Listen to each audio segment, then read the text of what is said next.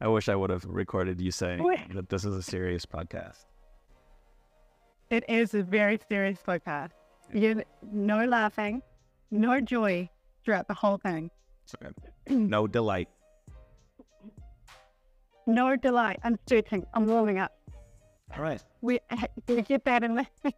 Yes, it's all in. So, uh, Risto here at George Mason University. I'm here with Dr. Susanna Stevens from the University of Canterbury in New Zealand to discuss the article The Joy of Movement, the non participant in physical education curriculum design.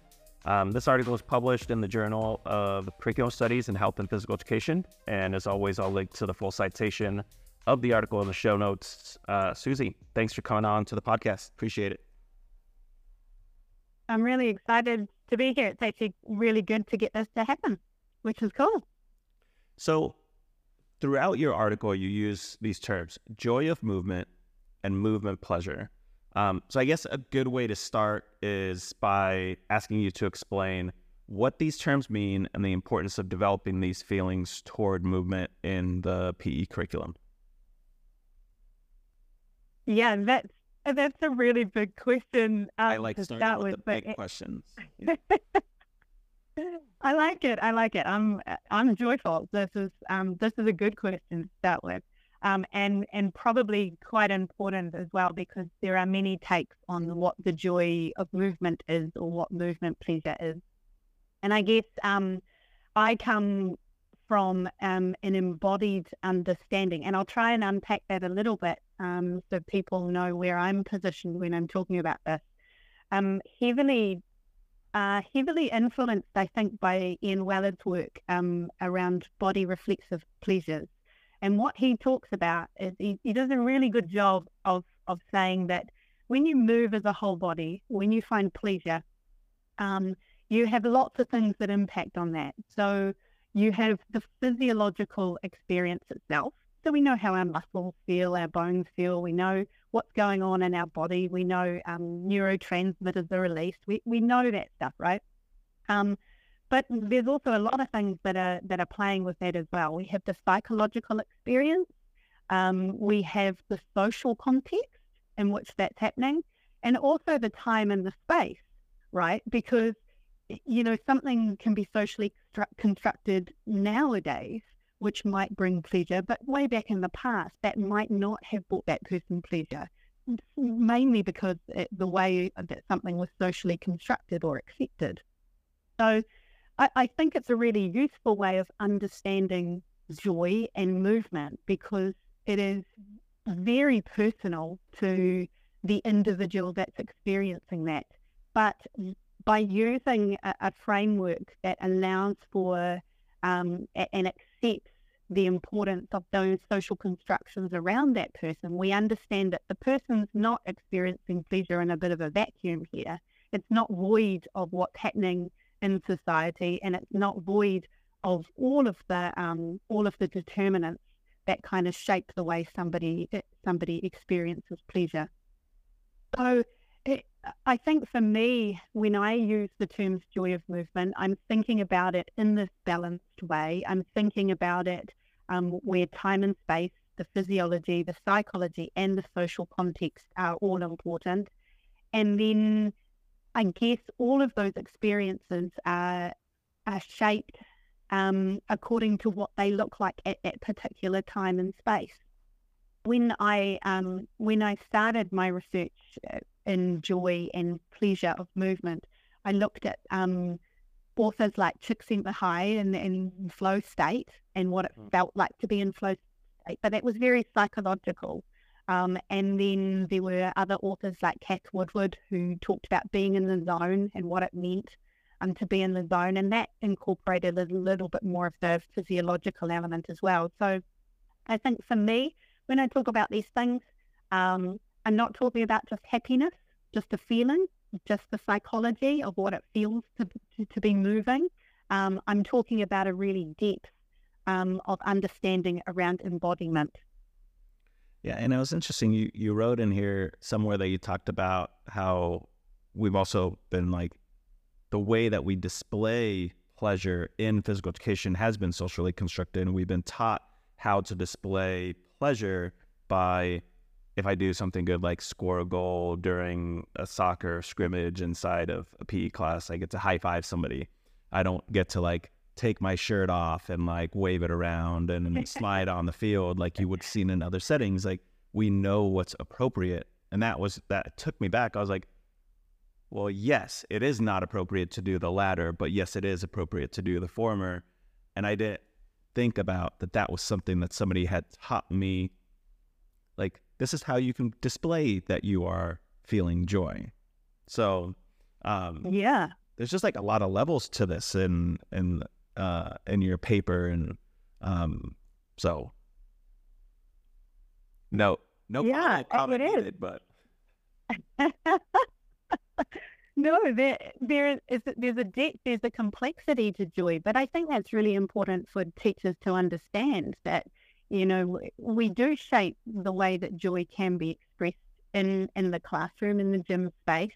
Um, and and what you described there, or what I was writing about in the paper, um, a lot of it comes down to models. You know, we look at uh, how to socially and emotionally behave in the classroom, and we have models-based teaching where we want we want behavior to look in a particular way, and that's fine that's okay. I'm not saying there's a right or a wrong, but I'm saying there should be an awareness of the fact that we are shaping ideal behaviors. And in doing so, we're also shaping the ideal and uh, the unideal behaviors, the, the, the behaviors we don't want, the behaviors that we consider to not be um, valuable pleasure.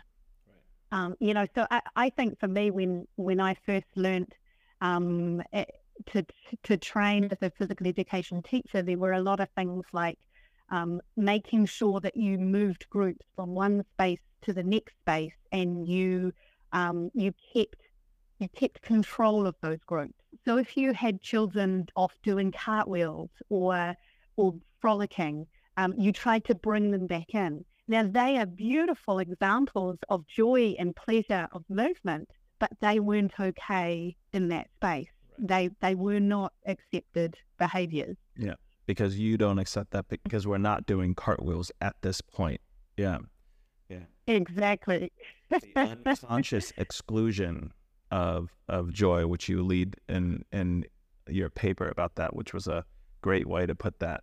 Um, let me let me ask you this: um, What does the pleasure um, of movement look like in PE, and how can we, as teachers, uh, develop a potential space where we can facilitate joy? Yeah, uh, this is uh, uh, this is another really big question, um, and so I I think uh, I'll start with the things uh, just on the back of that conversation that we have um, that we just had. I'll continue some of the things that I found um, in probably my biggest study in, in my PhD when I followed a couple of classes um, over a long period of time, about eight months, um, and observed their joy of movement and, the, and their movement um, in physical education settings. And some things that I found in those classes were just what we've been talking about, the off-task behavior or the abnormal behavior that provided some form of movement pleasure was often shut down. Um, the other the other pleasures um, tended to be really sportified. So if someone was athletic, if they were good at sport, then they were deemed to be doing the right thing and there was a pleasure in that performance. So the kids that weren't that great at sport didn't find joy because that joy wasn't really rewarded. Their joy wasn't really rewarded. That joy of learning, it tended to be more around the performative elements. If you could succeed and do well um, in a context, you were seen to be a good PE student and you could have that joy and you could celebrate that success. A couple of other things I really noticed was um, how gendered joy was. It was really sexualized um, when we were doing dance contexts. Um, and so it was often that those defining as male um, really felt like they couldn't display certain physicalities because acknowledging that they might get pleasure from that, the moving of the hips or the real loose sort of um, creative movements that went with dance. um, were often ridiculed or excluded or, or laughed. They were laughed at. So there was this real risk. There was a social risk to displaying those forms of pleasures. Um, and then the other thing I noticed as well is that it did tend to be models based or based on behaviorism. So we tend to give um, grades and assessments for one for the performance element, but two for things like grades for uniform, being on time, what it looks like to be a valuable team member. So if we link that to pleasure and, and movement pleasure, we can see that lots of elements are rewarded around what movement pleasure is acceptable. And what happens is the stuff that's not rewarded in that space tends to get marginalized and minimized. So I think as a teacher, the things that I've learned um, that I apply when I think about joy of movement or movement pleasure is I tend to really critically unpack what is normalized in my classes or what's normalized um, with curriculum, what's normalized with the model that I'm using. So if I use any tools in the classroom, that's possibly the first question that I ask is, what am I normalizing with this tool? Um, what am I accepting with this tool? Um, I then also tend to plan for experiences that challenge thinking about movement norms. So not thinking about play as as an inherent good, just something that will naturally incite joy. You know, I think some people think that play um, play settings are naturally good because they allow children and students to just have freedom. But those freedoms are still constructed and constrained. You could have a child who was playing um, and they were also being quite racist, or you could have a child that was playing and they could be really harmful in their actions. So, because we're in a learning environment, because we're in a school, we can't just assume that place these play settings are naturally going to allow um, and going to allow something that's that's good that's that's actually going to contribute to the educational element or the learning element. Um, a couple of other things I do is I, I really push for and allow the silliness and the playfulness and the banter as a part of learning. Um, I don't see performance and um, and playfulness as a dichotomy. I don't want we don't have to sacrifice that joy and that play to actually get really great performance. Um, and I think sometimes when we categorize students or when we think about groupings, we sometimes go, okay, we've got the social lot. And then with the social lot, we think that that means lower skill. And we go, okay, we've got the the performers, we've got the, the real sporty kids here that want to play in this particular way, and we associate that with high skill. And so I think by just labeling those, what we're doing is we're categorizing something and we're taking the ability for pleasures to look and feel in a different way. Um, and I think the last thing is lots of multiple contexts. Um, when I plan any sorts of classes, I have student choice, student voice throughout. You know, what things bring you joy? What do you like doing? How can you help construct? What um, what context could we use? What do we hate as a class? What do we not want to be doing? Um, and really thinking differently about abilities and capabilities. Uh, uh, thinking about okay, where where are the strengths that are in this this group, and how are we going to play on those strengths? And um, and everybody has great capabilities in that space. So I think some of those key things for me have really changed how I've been able to see more joy and foster more joy um, and and really rethinking about the priorities of, of what movement pleasure can can offer in a in a formal learning space.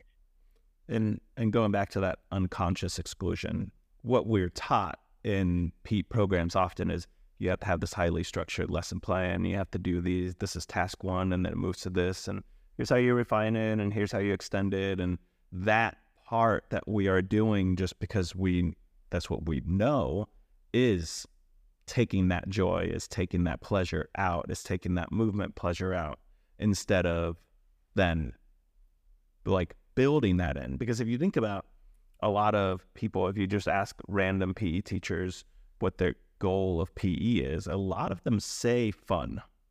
And wherever that wherever that lies in the spectrum of what they should be like. But I I just had Stephanie Beni on uh, about meaningful PE and her paper, and um, she had a table in there that talked about what was the goal of PE before they did the study. And a lot of those teachers said fun Mm. and enjoyment and being getting kids active and moving. But then when we plan that activity, we don't plan to insert joy or meaningful experiences in there. And that's just the way that most of us have been taught how to do it. So I guess a sidebar question here is how do we how do we change that at the PETE level? Like, should we be teaching movement experience that uh, like enhance joy, or should that be like a little box there to remind you all the time to say like, remember to put pleasure and joy into this lesson? Yeah, it- that's a, that's a really great question, and I think I I mean it's it's two part, right? I, I think PETE. I, I mean, I always in, in my PETE classes, I always have a session on prioritizing pleasure, um, and and deconstructing the environment and and what we're trying to achieve as as teachers, um, for those very reasons, because I, I think that you know when when the heat goes on and you have to do what is assessed and and what is on paper that does go out the window. Yeah. We naturally just think that if we can get fun if we can get joy awesome that's great. But we don't we don't actively plan for that. Um, so i think absolutely PETE is the place that for having conversations like this and challenging any initial teacher's perspective around what the point of physical education is. Um, and if the point really is for people to engage and find like find their their love for movement and find find themselves in that uh, embodied state. If that really is the goal and we see that contributing to lifelong behaviors throughout the life course then why are we not prioritizing it more? I, I- I mean it's an excuse just to just to kind of roll over and go well if it happens it happens um, It's also what keeps, but if that's what's going to make the difference yeah, it keeps people coming back for physical activity later on in life. You do what you enjoy doing or you find meaning in doing, but then, and we say that, you know, and Shape America in the US has, you know, things that lead towards active, uh, you know, having the knowledge and the attitude to continue being active for life. But then, like you said, when when you push the feet to the fire, you forget all of that part, and you're like, let's hyperstructure this lesson so we get the content in. We have to learn how to dribble this Exactly. basketball today. Yeah. So exactly let me ask you you talked about this term non-participant and can you talk Mm. about how you position this as an analogy for the lack of joy in PE planning and how what do you mean by this term non-participant in this specific paper? Yeah, great question. Um, i in New Zealand, we have students that sit out from PE. It's probably the same uh, across the world. Um, they might bring a note. They might, uh, the school might exclude them if they don't have the correct gear. There's lots of different policies that connect with different schools. They have the autonomy over what that looks like. But fundamentally, they get labeled non-participants. So they're non-participants for that day, for that lesson. Um, and you might have two or three non-participants in, in a physical education class. Um, and the article is really playing on this um, because I- I would argue that we don't really care too much for our non-participants. Um, and I, I say this with a heavy heart because I don't want that to be the case, but I just don't think we do. I don't think we care for these students um, we might get them to hold a stopwatch or we might get them to help with the gear. We might sit down and talk to them about their day or ask them about themselves. We might try and have a little bit of, of a chat around, you know, where they are at. But we don't tend to reflect too much past that. And I think the reason for using the non-participant here in this article was that if we look really differently at a non-participant by providing a really safe, needs-based, inclusive environment, um, anti-racist, you know, really, really inclusive of genders, abilities, if we structure a really safe place in physical education, we can actively encourage their participation. So we can change, we can change the non-participant, right? Um, and if we know, if we go deeper, if we learn about their families, if we start to talk to them and learn what they love and what they don't love, if we understand the antecedents to the behavior of them removing themselves from physical education, then we start to know a little bit more and we can actively plan for it. And I think that this was the idea around using the non participant in this article is that joy, if we really want joy, we have to understand it. We have to plan for it.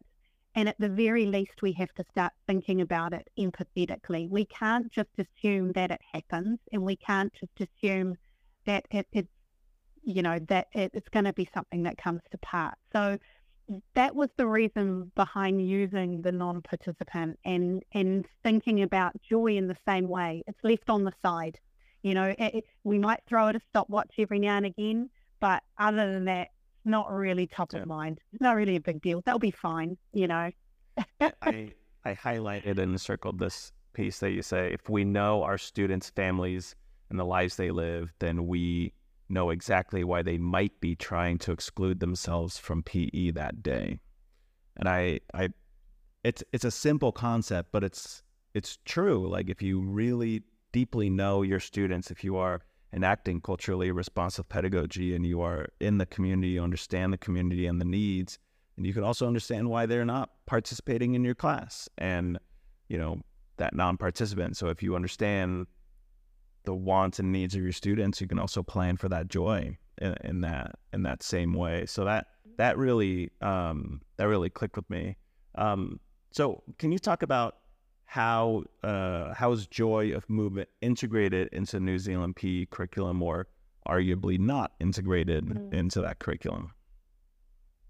Mm. I think at the moment it's um, it, our curriculum is is what we call a loose curriculum. I mean, it's subject to interpretation and we allow flexibility for different contexts and, and different um, cultural needs as well. So it, it, our curriculum cool in those regards, but it also means that it's subject to teacher interpretation and also some really good professional learning development. And if you have someone that, that can't navigate that or is new to the environment, then that can be really challenging because like looking for examples or looking for good practice, um, it, it, can be difficult if they don't have a wraparound and they don't have support in that space. So I would say that the curriculum allows for joy. Um, it, it's there's some statements that are written in our national curriculum that that talk about pleasure and talk about experiences for life. Um, that really think critically about what the point of physical education is. But I think what happens is is there's still this this kind of neoliberal sort of mashed up um, want to assess and normalize. And so as these as we go through the the achievement standards and as we go through the back end of the curriculum where it starts to get to the nitty gritty around assessment, it starts to minimize those joyful elements. It it really puts an emphasis on analyzing and um, and performance and what does this look like or feel like instead of instead of focusing on experiences and being exposed to different experiences and privileging joy. So I think that um, our curriculum itself is an, is an amazing document. And I can say this because Ian Culpan, the, the, um, the emeritus professor who I wrote this piece of work with, he had a really um, critical role in the writing of that curriculum. So we have hot debate over, over what this looks like. And he's humble enough to admit that, that joy isn't prioritized enough in there. Um, and so we have great we have great chats, but we we we have a we have a strong enough relationship that I can give him a bit of stick about that. Um, so I, would say that the, there is an there is an allowance for joy in there. There's room for joy in there, but it, teacher interpretation and assessment sometimes prevents that from happening. Yeah, yeah. I uh, I see that you, you talked about curriculum being kind of loose. That there's a lot of flexibility in that. Would you say that in New Zealand that the uh, Ministry of Education trusts teachers? Yeah, absolutely. Uh, 100%. I think that the ministry, eh, I mean, there's, there's a professionalism that goes with that, right? I mean, you go you you go to university, you you got you get a graduate degree, you um, you know, you work really hard to become a physical education teacher, and so there should be high trust um, from ministries into the teaching profession to be able to do their job and do it well. Um, and yes, assessment is important, and yes, we need to know that learning is occurring, but um, but that's for learning, that's for students that's not for teachers' ability to do their job. I mean, it's, it, I think that um, I think that sometimes uh, we get carried away with the the assessment and the the boundaries that we place around teachers, and it means that we minimize their ability to do their job well. Yep. Yep. Um, Pasi Sahlberg and uh, another scholar I don't remember his name. They they wrote this uh, book about the Finnish education system, and it was called Trust in Teachers or something to that effect. But they talked about how you know it's a similar program. You do a, an undergraduate, you do a master's degree, you have a high autonomy of trust to do what you want. Um, and I don't think that exists as much in the U.S. The the programs are highly structured. Like we have a local school district here that's that's very very big um, and they have mm-hmm. all of their um, teachers follow a pacing guide. So everybody's teaching similar topics, similar things at the same time. This is what you are going to teach. And it helps the teacher that right. doesn't really put in a lot of effort. They just come in and follow directions. But the person who is really creative or wants to do an activist approach through this or wants to run this through some other model, it's not impossible, but it makes it more difficult because then you're like, the salmon are running up the uh, the wrong way, you know, and um, so um, I, I like that there's a lot of trust there. Um, you also mentioned in the paper that physical education has gone through this historical struggle to develop curriculum legitimacy um, and how that has cha- uh, challenged the discourse of joy of movement in, in the field of PE. So, can you kind of expand on that and share how policy has influenced these decisions in the last few years? Yeah, of course. Um, I, I, think in general, physical education has always loved to measure. Uh, you know, we love consistency, standards, records. It, it, it comes from that real sportified notion of, of what it means to move. And and so that that heavily influences our space in terms of practice and in terms of policy.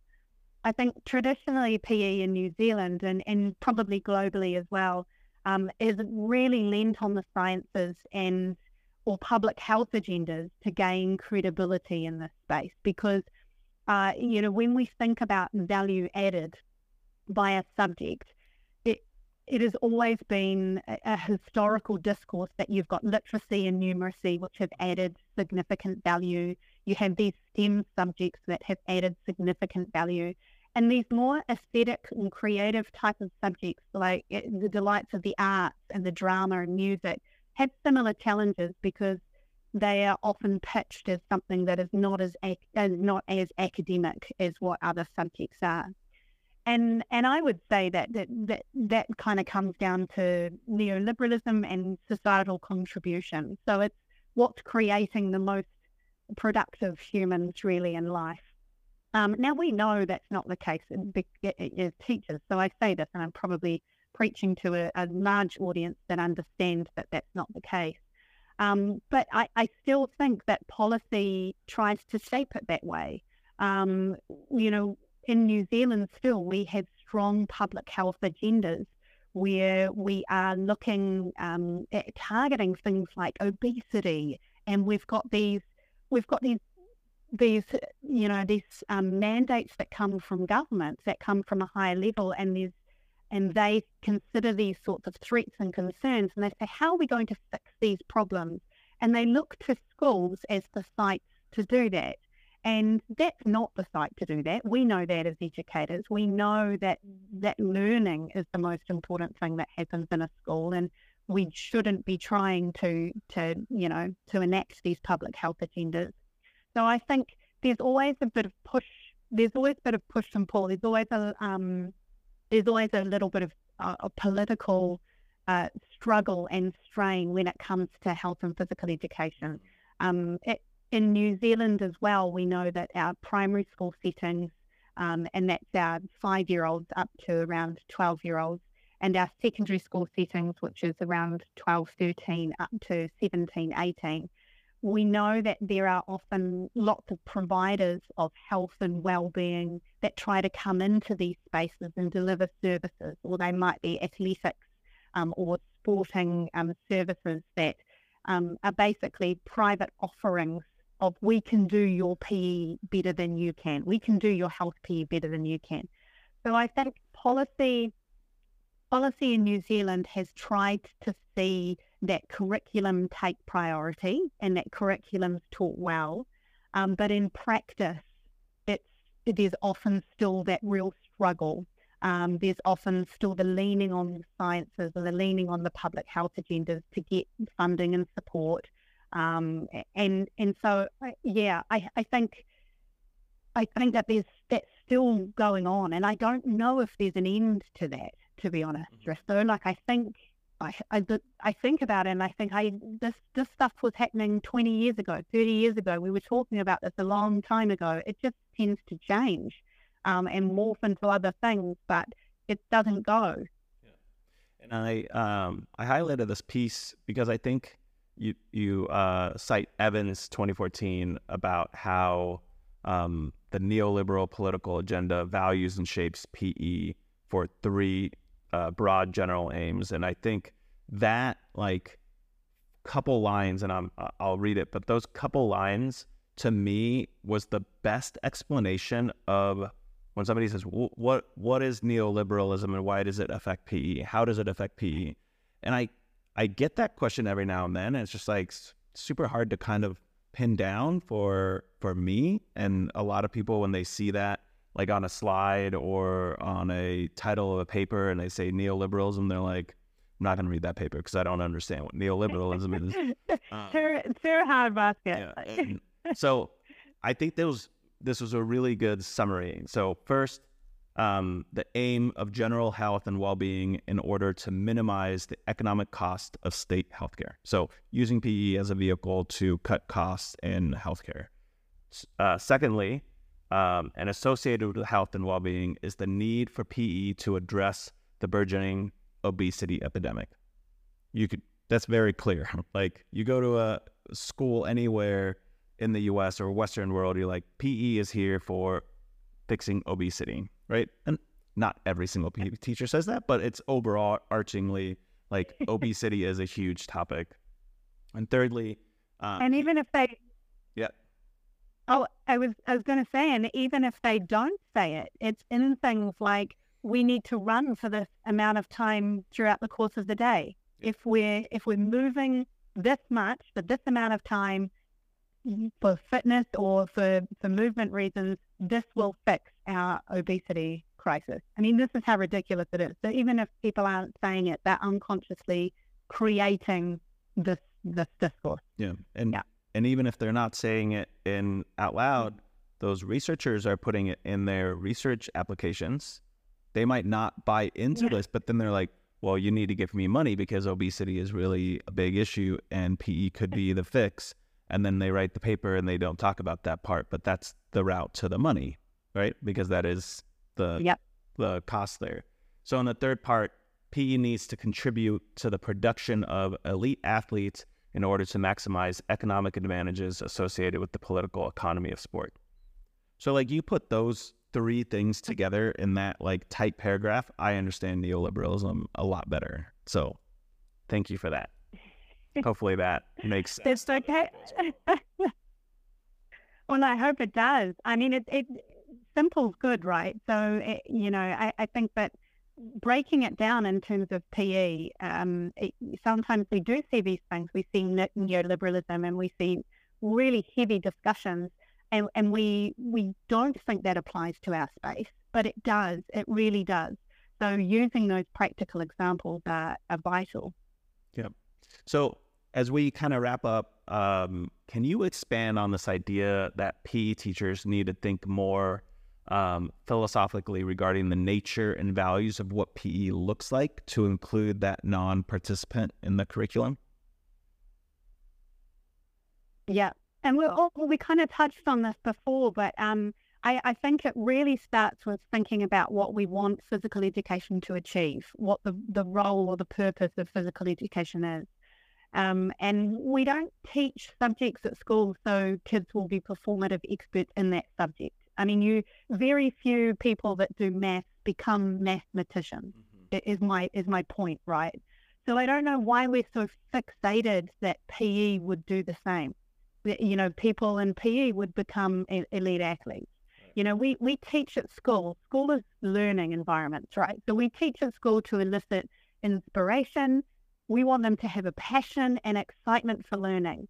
So this here should drive our physical education. You know, we, we should be thinking about, we want to incite some passion, some excitement for learning as a whole body. That's, that's really what we're doing here.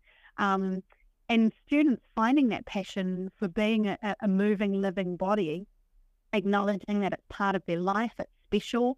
We have a word in New Zealand, um, a Māori word called taonga, um, and taonga means very special, very sacred. And so we, you know, your body, your body's taonga, it's special, um, and it's very individual. And this is one of these really unique subject areas where we can embrace the whole body as a learner. We're not trying to separate the brain from the body. We're not seeing the body as excess baggage and what the brain can hold and what learning or knowledge the brain can hold we have this beautiful learning space where we accept and we value, um, eh, you know, someone as a whole, as a whole person, as a whole learner. Um, and, and so I, I think, you know, when I when I see the importance of physical education, I think that these aspects are things that we can plan for, we can teach well, we can assess, um, not how well our body moves in comparison to others or in a singular test, or just physio- physiologically, but really thinking about what we want students to achieve as a, as a whole living, breathing human. Um, and I think making meaning is really important. I know that you touched on that a couple of times as well, but it's a vital way that we can help students understand and appreciate this, these concepts that I'm talking about. Um, so it, it's that it's the thinking, and I get like I, I am a teacher too, and I get that there's there's a lot of pressure. There's pressures on time, and there's pressure around what we are required to do, and and how that assessment might look.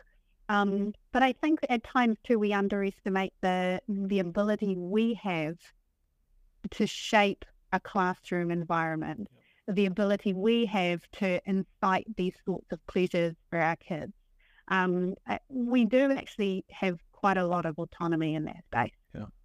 And I mean, it's the same as if you go back to that non-participant, um, you know, analogy, like you have the non-participant, you can make a huge difference in that person's life by reaching out, by planning for that. And the same thing for finding joy, I think. I mean, teacher trust needs to inc- increase in certain areas for sure, but if you have that autonomy and that ability to plan your own lessons in the right way, you can really instill that that joy that is usually the end goal or the end assumption of how people will be physically active when they graduate grade 12 or 13 or whatever it is in that country. We assume that they will be physically active for life. But that takes enjoyment, that takes joy and delight and all of those things to keep going. And and I feel like you know you you've done a really good job in this paper uh, breaking that down and and challenging people to challenging teachers to try to try to instill that joy in all of those lessons. So thank you. It's cool. No, it's good. I really um I enjoy hearing your take on it too, and I I really like the parts that you explain about how they help how they help you understand it because again you know you can write these things you can you can say what, whatever you want in a paper, um, but at the end of the day, it's the audience interpretation and what they get from that paper and how they can apply that paper or, or what they reject in that paper as well. I mean, because you know, if somebody gets nothing from this, then they they they can just park this. This is this is something that they don't need to enter into. So it, again, it's just it's it's thinking. It's just it's just wanting people to think on a on a deeper level about something that's op- often seen as a flippant or just a, a passive a something that will happen, just a, a natural something that will happen. Yeah, and this and this paper caught me in a place where like I um I read here uh delightful intrinsic movement can include creativity, self-expression, a sense of wonder, harmony, friendship, fun, a sense of fulfillment, challenge, risk, sensuous joy, empathy, and competition. And to me, I get almost all of those in jujitsu. And now having hmm. two back surgeries, I no longer do jujitsu. And I'm in this space in my life where I'm like, okay, so I'm going to go sign up for this swimming membership at the swimming club and I'm going to walk more and I'm going to ride my bike. And I I bought a new road bike so I can like actually get a good workout on a bicycle. And when I was looking at those things like creativity in swimming and biking self-expression Mm, uh, sense of wonder. I don't wonder about anything about swimming or biking. Like I have no harmony uh, like there's no friendship that I'm building on biking by myself or swimming by myself. And I work out less. Like at this point in my life, because I've lost where I find my passion and joy, I'm now like seeking it. Like if I go hiking, cool. Like absolutely, I'm in nature. Like I was just in in Norway doing an outdoor education camp with a bunch of PETE students. Like that was pure joy, harmony, wonder, risk, Mm. joy, like all of that. But I can't go hike every day in nature because it takes me X amount of minutes to drive to nature or ride my bike there. And I don't have the time. So then I fix it with weightlifting. Like, like, but but you see, you see, for me, I love weightlifting. I love weightlifting. But the reason I love weight, I mean, I love being in the outdoors as well. But the reason I love weightlifting is that that is my sense of joy, my friendship at the gym. That is my competition with myself, my sense of self. That's my power. You know, when I lift, and I'm lifting more than some really big dudes in that gym, mm-hmm. I feel I feel amazing. It's eh, and it's and it's not a it's not a physical satisfaction. It's a psychological satisfaction, and it's a it's a spiritual satisfaction too. It's it's something for me that brings me real joy. And and this is the point too, Risto, is that everyone is so individual and how they experience this. You could find these things in the moment. They could come after. They could come over a period of time when you when you start to feel these differences in your body and your mind. Um, and so we can't define someone's joy of movement or pleasure for them, and we shouldn't try to. But imagine how beneficial it would be if all of our students understood how this worked. So when they left our schools, they could find their joy of movement. They could find their pleasure again. And if if they had been a, a, a rugby player all their life and then they had had an injury, they knew how to redefine themselves and they knew that their their life wasn't going to end because that big part of them did. You know, if we've really focused on on joy and finding meaning and being able to work through and find some strategies for that sort of stuff, instead of how good you are at a long jump, for an example, um, it, you know, it, I, I think it, they would be great tools for people to have because as an adult, you want to try and find that joy of movement and that pleasure. well, in seeking that joy, I will go work out and I'll go figure find that joy somewhere. Um, thank you so much for coming on. I, I really enjoyed the read. Um, it made me question a lot and think a lot. And I and I think both um, um, you and Ian just like did a really good job talking about and breaking down um, this content and uh, the citation list is a great uh, great thing to dive into as well. There's a lot of cool like um, citations that I've pegged for for future reading as well as I try to get more of this Kretchmar meaningful PE and that kind of understanding. So, um, thank you for your time. I appreciate it, and thanks for sharing your work. Awesome. Thank you for inviting me on. It's been a it's been lots of fun. Great. All right. So uh, that's all we have uh, for you on this one. If you have not yet, um, we really appreciate it if you share this with a colleague. And I also want to thank um, Alba Rodriguez for her help in producing the podcast. Thanks.